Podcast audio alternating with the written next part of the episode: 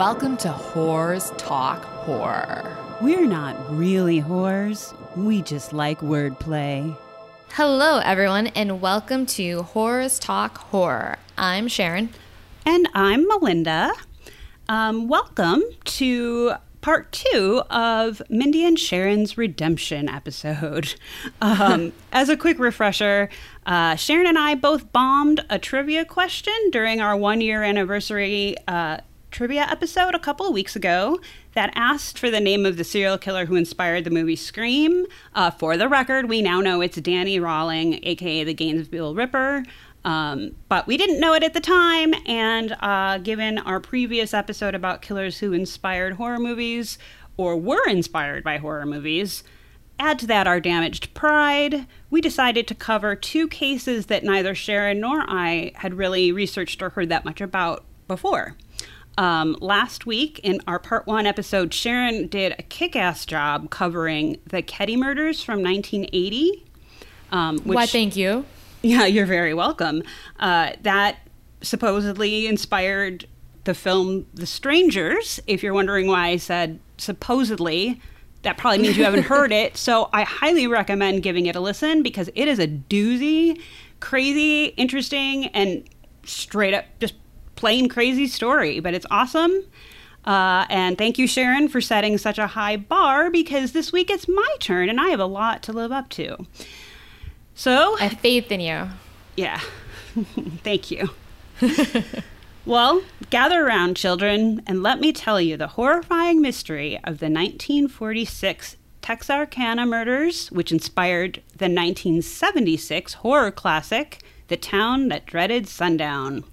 First, I'll share some of the resources that I used when falling down this rabbit hole, and there are many, let me tell you. There, the lineup.com our friend Wikipedia, TexasMonthly.com in the culture section. Uh, there is, I didn't dig into it, but there is a whole Reddit subreddit about these murders. So if you're into that, go for it. Uh, Medium.com.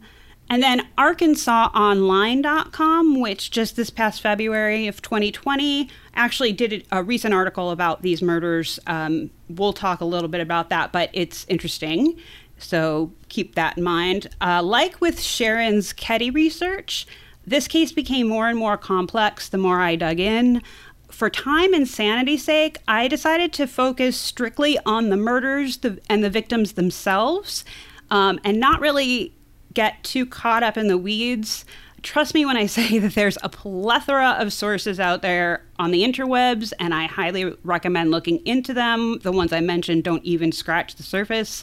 Um, but full disclosure, this case does have a lot of speculation, and I'm not a trained detective, so apologies in advance for any errors in research or whatnot. Um, there's a lot to keep straight, and uh, we really won't have time to get into the whole thing with a deep dive. But as always, we fully respect the victims and families involved and wish any remaining survivors or relatives of survivors well. And we hope that you have lived a good life. Uh, that said, let's dig in. The Texarkana Moonlight Murders, as they became known, uh, were a series of unsolved murders and other violent crimes committed in and around Texarkana in the spring of 1946 by an unidentified serial killer known as the quote Phantom Killer, or sometimes known as the Phantom Slayer. The killer is credited with attacking eight people within 10 weeks, five of whom were killed. That time frame during which the attacks took place was, at least to you know an outside observer like myself years later, relatively short. The killings all happened between February 22nd and May 3rd of 1946, so roughly like 10 weeks in total. The victims were mostly all in their teens or 20s, and the attacks typically occurred on secluded country roads, uh, so places that uh, you know, youngins would go to park and neck in the woods. Woo woo. um, in 1940s speak, these areas were referred to, quote, lovers' lanes. Uh, so, wink, wink, nudge, nudge, you'll hear that term brought up again and again. It means makeout spot. um, for you for you younger listeners. Uh, the details of the crimes, which I'm going to get into, may sound familiar to a lot of you, and that's because the Texarkana murders stories have been cited as inspiration for countless urban legends and, of course, slasher films, most famously the town that dreaded sundown that I mentioned. Um, and th- there was a sequel that followed, but whatever. The name of the film, though, references the early curfews that were enforced during that 10 week period in 1946 when the killer was walking amongst the normal, peaceful community of Texarkana. And needless to say, everyone was scared shitless. And rightly so. Um, what's more unsettling about this, for me at least, is that the case still technically remains unsolved 70 years later. Um, so in total, five people were actually murdered by this unknown killer, while three others survived their attacks. Two of the three that survived were the first to be attacked by the Phantom Killer, and I'm going to refer to him as that going forward just for clarity's sake. Um, that's a name that he, this, well, or she, I guess, the killer earned by a witness testimony stating that he wore a white mask or sack with holes cut out for eyes. So the first attack was on February 22nd of 1946. Uh, Jimmy Hollis and Mary Jean Larey parked their car on a secluded road outside of town. They were avid astrologists. I'm totally kidding. they were making out. They were totally making out. The Phantom Killer approached the car initially blinding them with his flashlight and then ordering them out of the vehicle by gunpoint. Jimmy was told to drop his pants and was subsequently beaten severely by the Phantom, so much so that his skull was actually fractured. The Phantom then told Mary Jean to run, but as she headed towards a ditch, he told her to run for the main road. And tr- I probably should have said this at the beginning, but trigger warning for violence all throughout this piece, but right now especially, the Phantom actually chased Mary Jean down the road, caught up to her, sexually assaulted her with the pistol that he'd had on him, before letting her run away a second time. So clearly, from the start, this guy seemed to enjoy torturing his victims. Um, astonishingly, despite such savage attacks, both Jimmy and Mary Jean survived. Wow. Yeah, I know in the wee hours of Sunday, March 24th, so a little over a month later, uh, Richard Griffin and Polly Moore were found dead in their parked Oldsmobile sedan at, you guessed it, the end of a secluded road. Uh, the following is from an article titled Phantom Killer The Unsolved Mystery of the Texarkana Murders, written by Orrin Grey for lineup.com. Quote the couple, who had only been dating six weeks, had had dinner with Griffin's sister and her boyfriend earlier that night. Griffin, 29, was a veteran who made his living in carpentry and painting. He was shot fatally in the back of the head. Moore, who's only 17, was living in a nearby boarding house with her cousin. She was also fatally shot in the back of the head. Unquote. The couple's car was found by a passing motorist between 8:30 and 9 a.m. So likely just a few hours after the murder took place, and the motorist initially thought that the couple were asleep. Griffin was found between the front seats on his knees with his head resting on his crossed hands and his pockets turned inside out. Moore was found sprawled face down in the back seat. There is evidence, however, to suggest that she was killed on a blanket outside the car and then placed inside. Both victims were fully clothed, though a blood soaked patch of earth near the car suggested to police that they had been they had actually both been killed outside the car and placed back in afterwards. Congealed blood was found covering the running board and it had flowed through the bottom of the car door itself. A 32 cartridge shell was also found, possibly shot from a Colt pistol wrapped in a blanket. Wait, just to um, go back and clarify. So, Yeah. was the boy found in like a praying position? I mean, Is that how it was described? That's how it's described. Like, I that was what I pictured. Actually, yeah, he yeah he was uh, on his knees, like with his head resting on his crossed hands. So uh, he might have been posed that way, um, because it sounds like they police don't really think that they were actually killed in the car, which is kind of even creepier if that's how Okay, he so was posed. neither of them were thought to be killed in the car. I thought it was Right. just the girl at first, but Oh well, yeah. Given the amount of blood evidence, they they kind of because there's really no way to know for sure. That's like the problem with this story, but like they that's what they surmised based on the evidence they found.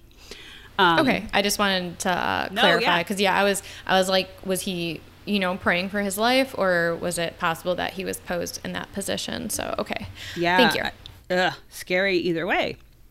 By March 27th, so just a few days later, Texas and Arkansas City Police had interviewed around 50 to 60 witnesses, including patrons and employees of Club Dallas, a local bar near the crime scene. By March 30th, a $500 reward, or remember, this is 1946, so that's a lot of money, was posted in an effort to gain any new information on the Griffin and Moore case that would lead to the arrest and conviction of the person or persons responsible. However, the re- rewards yielded no fruitful clues or suspects, instead, producing over 100 false leads. So, no rest for the wicked, I guess, because early morning on Sunday, April 14th, 1946, Betty Jo Booker, age 15, and her friend Paul Martin, age 17, became the Phantom's second double murder victims. Side note while the 1976 film changed and probably exaggerated some of the details, this murder scene in particular is the one that immediately comes to mind when I think of this film. Just a quick side note there. Uh, Saturday, April 13th, so the day before the murder, Betty Jo, who played alto saxophone, what up, band kids? um, had a regular weekly performing gig at the local VFW club with her band, the Rhythmaires. So cute.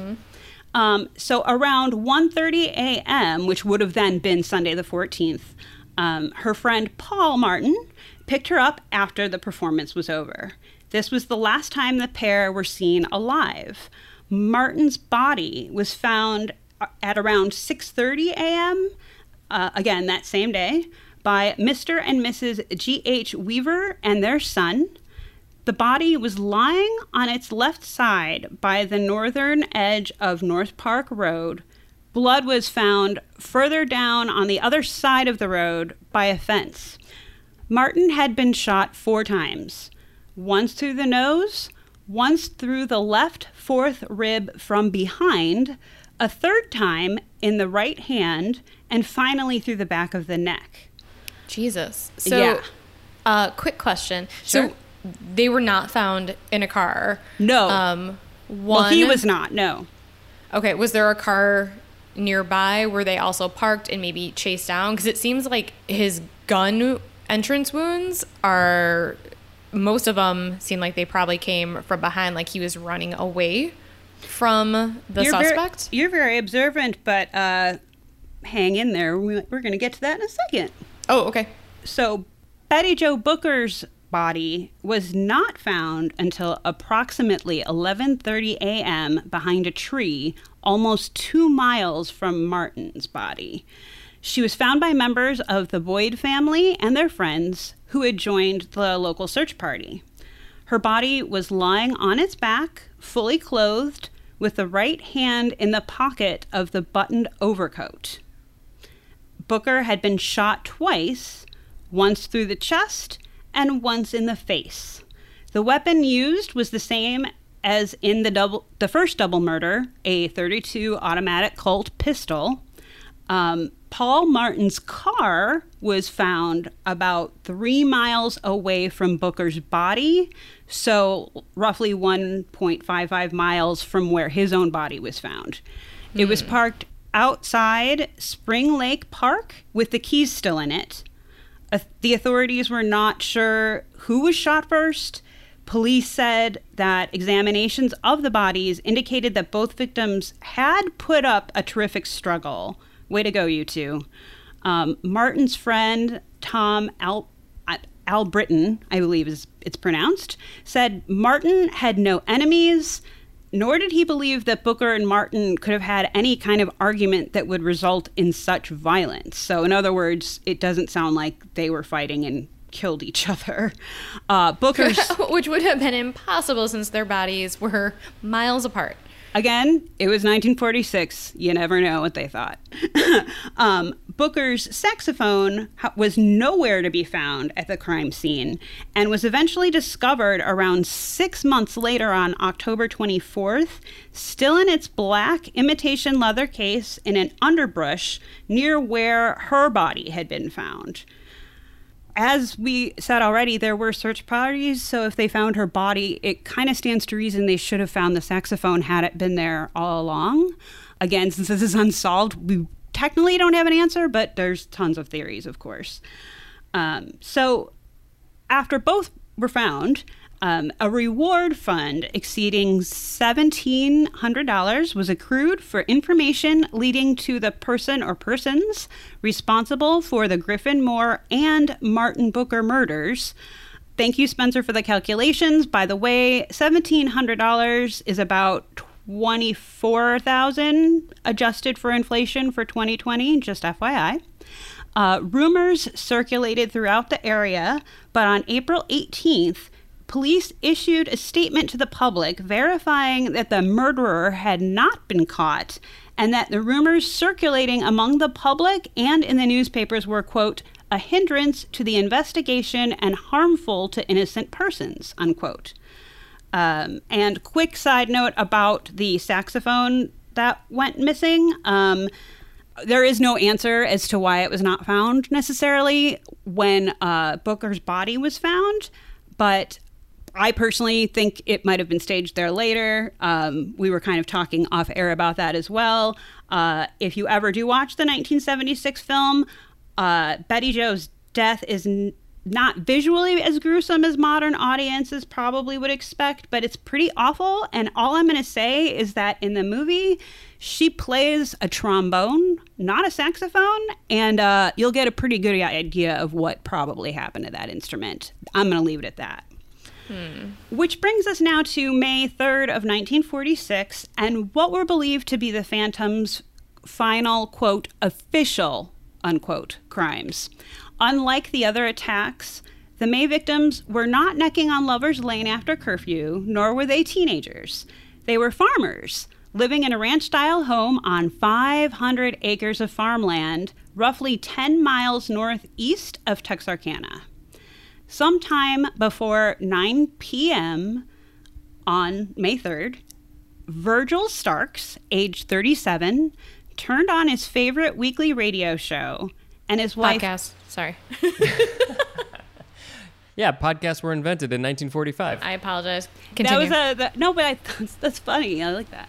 Um, yeah, think of it as a podcast, but you don't get to choose what you listen to. It's and it's up to whatever your iPod can catch on the waves. Yeah, pretty much. Your old timey podcast or your old timey, uh, what'd you call it? iPod. iPad. yeah, there you go. iPod. They- whatever. They should make iPods that have dials for a radio, or an iPod that is a radio. Anyway, proceed. Uh, Virgil's wife, Katie, age 36, gave him a heating pad for his sore back. He sat in the armchair in the sitting room, which was just off the kitchen and the bedroom. Katie was lying on the bed in her nightgown in the bedroom when she heard something from the backyard and asked Virgil to turn down the radio. Seconds later, while Virgil was reading the May 3rd edition of the Texarkana Gazette, two shots were fired into the back of his head from a closed double window three feet away. Jesus. So, yeah, yeah. So shot through the window, essentially. Ugh. Katie heard what, quote, sounded like the breaking of glass, unquote, and thought Virgil had dropped something, so she went to check on him.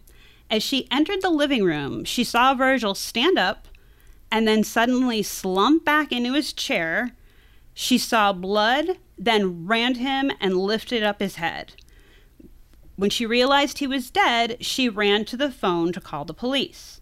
Now, again, for you youngins listening, traditional landline phones, as we know them now, didn't really even exist in 1946. Katie and Virgil had a wall crank phone, so you'd have to just like crank the thing and dial an operator. So uh, that's what she did. Katie rang twice before she was shot twice in the face. Oh, One bullet entered her right cheek and exited behind her left ear. The other went in just below her lip, breaking her jaw and splintering out several teeth before lodging under her tongue. She dropped to her knees, but girlfriend got right back up, running to get a pistol from the living room because hell yeah. By now, she was basically blinded by her own blood when she heard her, the rusted screen wire on the back porch tearing loose. oh my God. So, the exact events that followed in the home with Katie are slightly unclear to me uh, due to like time, but also Katie's disorientation and panic in the moment. Um, the important point is that the phantom actually made it into into the side screened porch through the back screen door but thankfully katie heard him and later days the fuckballs out the front door reportedly leaving behind a quote virtual river of blood unquote and teeth throughout the house Barefoot and still in her blood soaked nightgown, Katie made it across the street. And by street, I mean highway because, again, we're talking farm country, finally arriving at her sister and brother in law's house. But son of a bitch, they weren't home. Eventually, Katie made it in her condition to the A.V. Prater farmhouse, which was yet another 50 yards away from her sister's home. Thankfully, the Praters were home and called for help. A great article on this case, which I think I forgot to mention at the top, but we'll have the link by the Texarkana Gazette, states that, quote, officers arrived in time to find the Starks' living room filled with smoke from a shorted out heating pad burning in Stark's chair as he remained slumped over from two gunshot wounds to the back of his head. The killer tracked bloody footprints through the living room. He then exited the front door and across the highway. Police canine units followed a, the suspect's trail on the highway for about 200 yards before they crossed back to the other side of the highway and lost the scent about a half mile later. Unquote. So remember the bullets were that were found from the gunshot wounds. We'll get back to those in a second. Um, but there were some clues that were found at the Starks home. One was a flashlight that was found in a hedge outside the window where Virgil Starks had been shot, which was sent off to Washington for further analysis. Unfortunately, on May 9th, police were notified that the flashlight from the murder scene contained no fingerprints at all. With good intentions, I'm sure, police released a photo of the flashlight to the public, asking if anyone had any knowledge of who it might belong to. The May 11th edition of the Texarkana Gazette featured a joint statement from both the sheriff and chief of police urging citizens to think about the dates of each of the phantom attacks and to report anything odd about those dates that they could remember in hopes of unearthing some overlooked clue. The following is a quote from said statement, and I'm sure you might have a good idea as to where this is headed. Quote All information received will be treated confidentially. We urge you to come in and tell what you know. Don't be hesitant or fear that you are causing an innocent man embarrassment and trouble inasmuch all investigation will be confidential. This is no time to take any chance on information which might lead us to the slayer. This maniac must be captured. We believe that we are justified in going to any ends to halt this chain of murder. Bear in mind, this killer may strike at anyone. He may strike at persons close to him. For that reason, we believe any person with information that may lead us to the murderer should act in the interest of self preservation. Okay, wait. Before you go on, I've been dying to know did Katie survive being shot in the face? That's a good question because why would the police be putting out this this statement? Um, she did survive. Uh, she, unfortunately, when she came to, had no memory of what the killer looked like. Um, I'm just really impressed and glad that she survived, though, because holy shit, talk about yeah, a fucking nightmare coming to life. And also, as we mentioned last week, The Strangers is basically like a what to not do if someone, if, you know, what to not do in case of a home invasion. She did the exact opposite. So don't do what uh, Liv Tyler does, do what Katie does. Well, and like I was also thinking that how else are we going to know that all of this happened if she hadn't survived at least for a little while?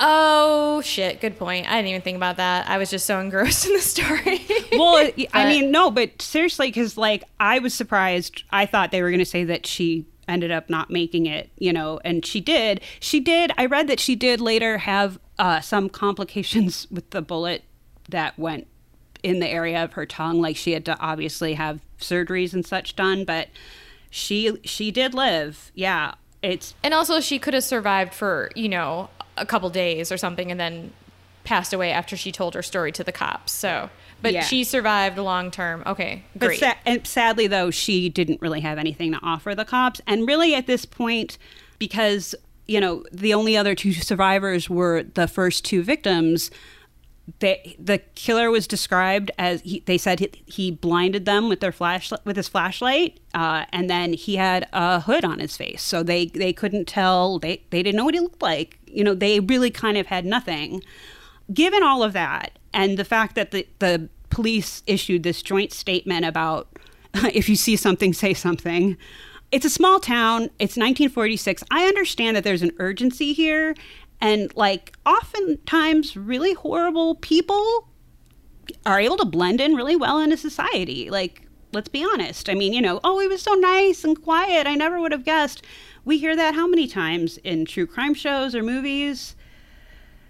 But this is where I for me it gets problematic because on the other hand, openly telling the public that there are no leads and giving citizens agency to report their neighbor for so much as giving them an odd look during a mass panic isn't exactly a more effective tactic.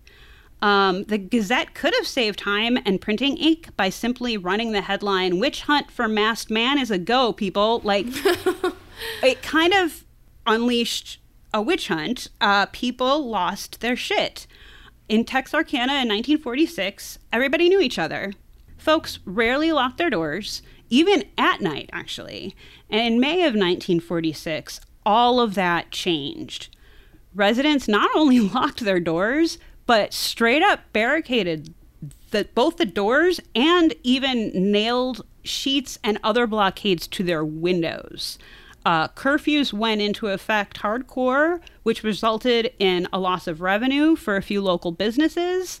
Uh, locksmiths, however, and gun retailers, they were making a killing uh, because everybody was, you know, bringing up, they were souping up their uh, security and they were packing. By May 9th, guard dogs became super popular.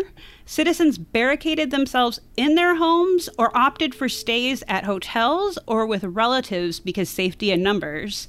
Some residents went so far as to build, and this kind of makes me laugh, homemade booby traps around their homes. So basically, Texarkana residents were jittery, paranoid, and packing heat. It's safe to say tensions were running high in town, and local police departments were inundated with calls from terrified residents convinced that they were in danger. On Friday, May 10th, police rushed to investigate a claim of strange sounds coming from an upstairs room, only to find the family cat thrashing around in a trash bin.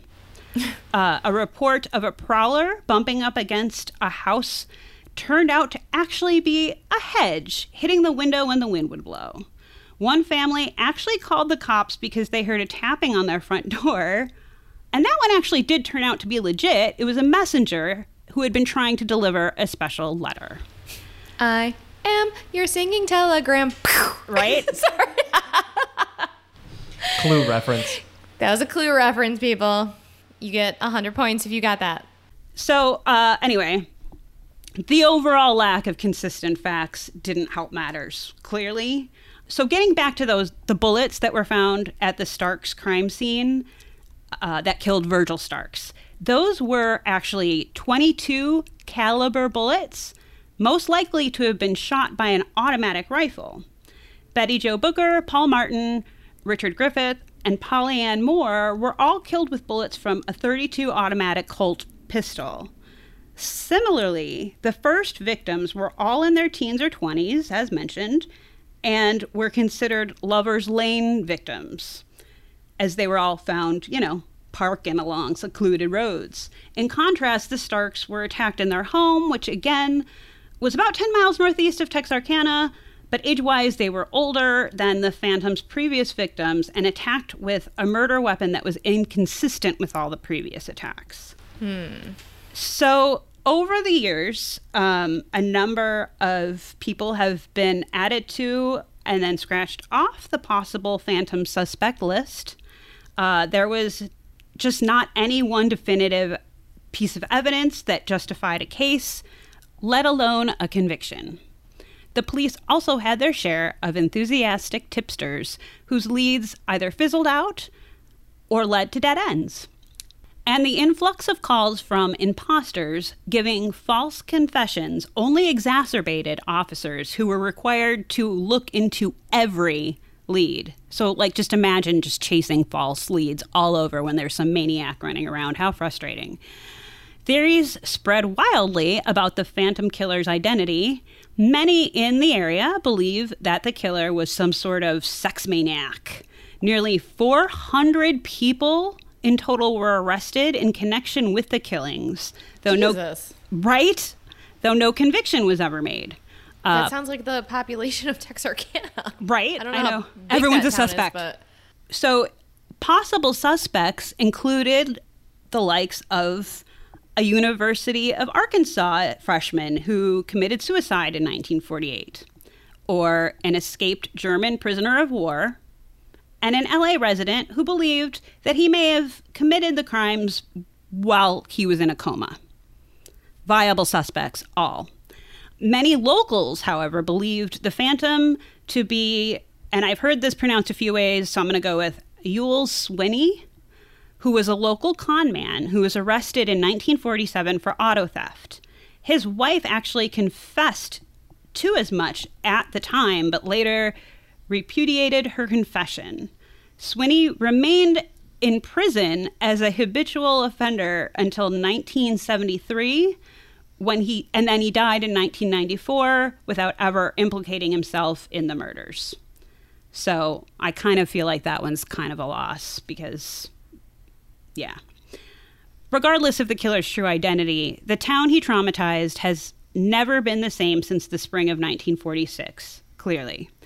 Yet, while other towns may have tried to forget such a gruesome legacy, Texarkana embraces it.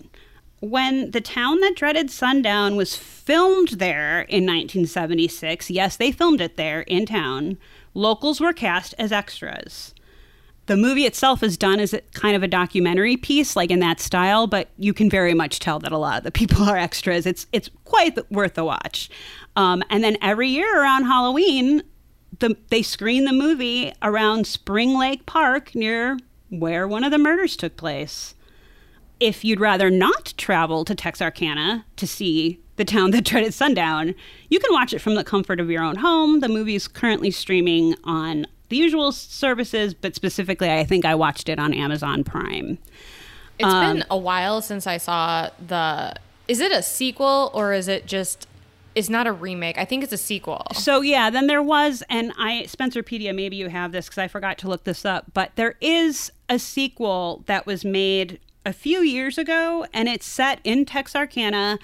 Um, and But isn't that about like how they do the movie screening every year? It's more of like a um it's made to be like this is how Texarkana is now where they kind of celebrate the film. It's mo- almost like a spoof, kind of like Wes Craven's New Nightmare, where it's like Yeah. They know that this mo- the original movie from 1976 exists and this town like embraces it, but then a real killer shows up imitating those original murders. Right, right, right. IMDb says for that one that came out in 2014, 65 years after a masked serial killer terrorized the small town of Texarkana, the so called Moonlight Murders begin again. Is it a copycat or something even more sinister? A lonely high school girl with dark secrets of her own may be the key to catching him. Yes, it kind of takes fact and fiction and blends it. There's a lot of people in that movie actually, like character actors, you know, um, but I, I will be honest and say the only reason I watched that movie, it was a while ago before I even thought about researching this, was because one of the guys in it is or was on Boardwalk Empire, and he is in the Netflix documentary that's amazing, American Vandal. Uh, he's the fruit ninja from the sec- from the second series, and that was literally the only reason I watched it. It's okay, but the original I, I think it's worth watching the original, especially because it's filmed there and it's done in a really interesting way, you know, and it's very 70s but set to be in the 40s. I, you know, it, it's it's a must-watch horror movie, I'd say for sure. Um, so these crimes did have a bigger effect that like extended past Texarkana. Th- The killer and it, the image, which again is still kind of speculative since only two people sort of saw him really, it's kind of a staple in horror movies. He was described as wearing, uh, and I'll I'll post we'll post pictures on Instagram, and our Patreon subscribers might get a little something something to look at on our website. But um, the killer wears you know the shaggy looking like not even a like a sack, I guess, but it just maybe could be a pillowcase, like just the nondescript whatever with the holes cut out for eyes, and it it it's just creepy and gross, and and that's I think been in however many horror movies, um, and supposedly that that image is something that was that was inspired by the story. I don't know that that's true necessarily, but it definitely sounds like it. Um, Well, I mean, including the strangers. or yeah, exactly, exactly. Um, and then there's also the infamous urban legend of the teen couples in a car late at night, up to no good. Usually that one goes, you know, the radio's on and they hear there's an escaped convict or an escaped men- mental patient out on the loose and they hear the knocking on the roof and then like one of them turns up dead or there's a hook on the door or something. I think that that urban legend specifically stems from like quite a few different real life sources, but it's one that's also been claimed to have been inspired by, you know, the Lover's Lane killings. Um, I personally feel that a seemingly invisible killer who just really can't be found, I mean, the Golden State killer, even, like someone like that, can't be found, can't be stopped, is super terrifying. And, uh, especially back in 1946 when there's no security cameras anywhere or right, you know people don't even have phones that right. you have to like call an operator to with a crank. yeah with a crank so Um, one thing I will say is that, and I I got through some of it, but there's a lot, so not all really. But um, just this past February of 2020, the FBI actually uh, released the case files that they the well the archives of the case files that they have on this story. Um, it is presented on uh, ArkansasOnline.com's website. We'll post the link, but it's hard to read because all of the documents are like scanned old scratches of paper from like the 40s. You know, there's just to, as an example, the archive is has more than like 1,100 pages and reveals memoranda and reports, news clippings, including some from the Texarkana uh, Gazette, correspondence to and from law enforcement, including J. Edgar Hoover, uh, and there's photographs of evidence which I I couldn't really look at. Um, there's also a list of suspects dating from 46 to 49. I I think it, it's an interesting deep dive, but it's a lot of content, and I kind of wanted to focus on the the victims and not have us sitting here for five hours discussing all the ins and outs. But we'll post the links, and it's definitely something interesting to look at. if you're into that sort of thing. But that is the alleged true story of the Texarkana murders, the Phantom Moonlight Slaying, whatever, many names, crazy guy who killed people. Uh, it's a horrible story, and it, it did inspire horror movies and films and tropes, but um, who knows? He may still be out there, or she. They would be really, really old. I know, right? That's the only thing that I because when I rewatched the movie, I will say that the scene with the musical instrument it just it creeps me out, and uh, I just kept thinking, whoever this is is probably dead. They're probably dead now. Do you have any theories on what happened with the couple that was found several miles apart from each other with the saxophone?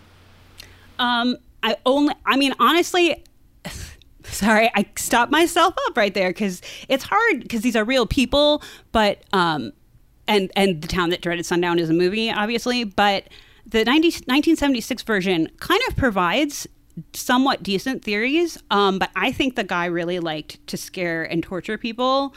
Uh, so you know he would have like with the first couple, he had Jimmy remove his pants and get on the ground.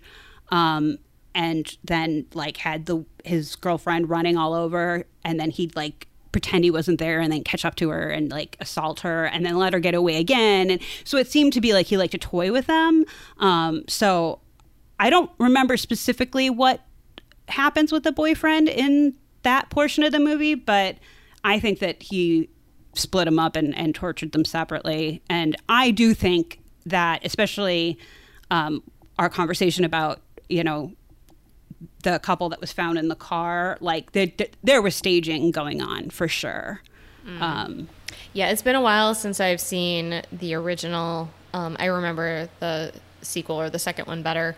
Um, but I'm gonna have to watch that because Spencer has actually not seen either of those movies, so it'll be a good rewatch for both of us, especially after hearing the true life story. Because, uh, yeah, I didn't know any of the actual details about what happened, but good job. Thank This you. And a- the, the thing is, too, though, that like the reason I didn't get into like too much of the investigation is because there is a lot there too. Of course, um, you know, with it being a small town and everything, the FBI did get involved, and like there was a there was something I read about uh, a local um, like psychiatric hospital that had offered files on patients that they that had been released but that had a history with either like being a war veteran or, or someone who would know how to handle weapons essentially and and their potential you know psychiatric makeup who they thought might be viable suspects and the police said oh great we'll come pick those up and they never did.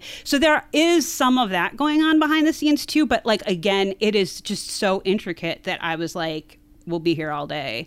But the victims are the most important part and it would be interesting and hopefully somewhat healing for the families of their of them that survive if they did find at least some clue as to who this is because or was because the idea that someone could just walk into a town cause all this chaos and disappear what the fuck like But honestly, since these crimes took place outside, there probably wasn't a ton of evidence collected, and if there was, it's probably been contaminated or thrown Right. out over, you know, after Right. 70 years.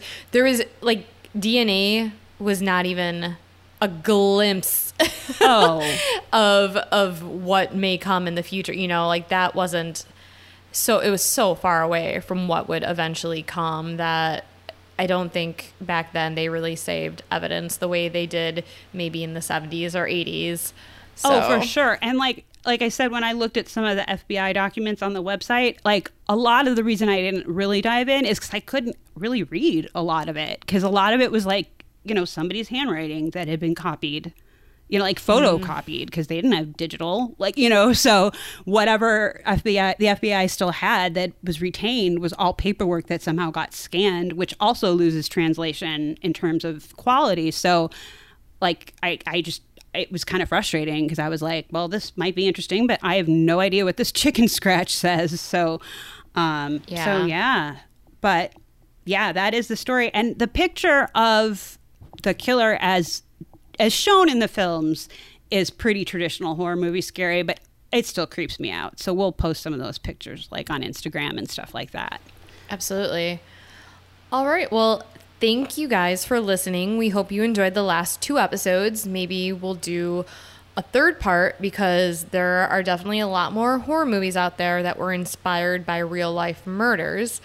Uh, if you are able to, please subscribe to our Patreon if you want to have early access to episodes, see exclusive posts, and receive cool shit. If you go to Horrors Talk Horror on Instagram, you'll find a link to our Patreon there. Be sure to check us out on Twitter and Facebook as well and email us at horrorstalkhorror at gmail.com if you want to share any ghost stories, creepy stories, true crime stories, UFO sightings, home invasion stories, uh, or if you just want to say hello. And as always, thanks, Thanks for getting creepy with us.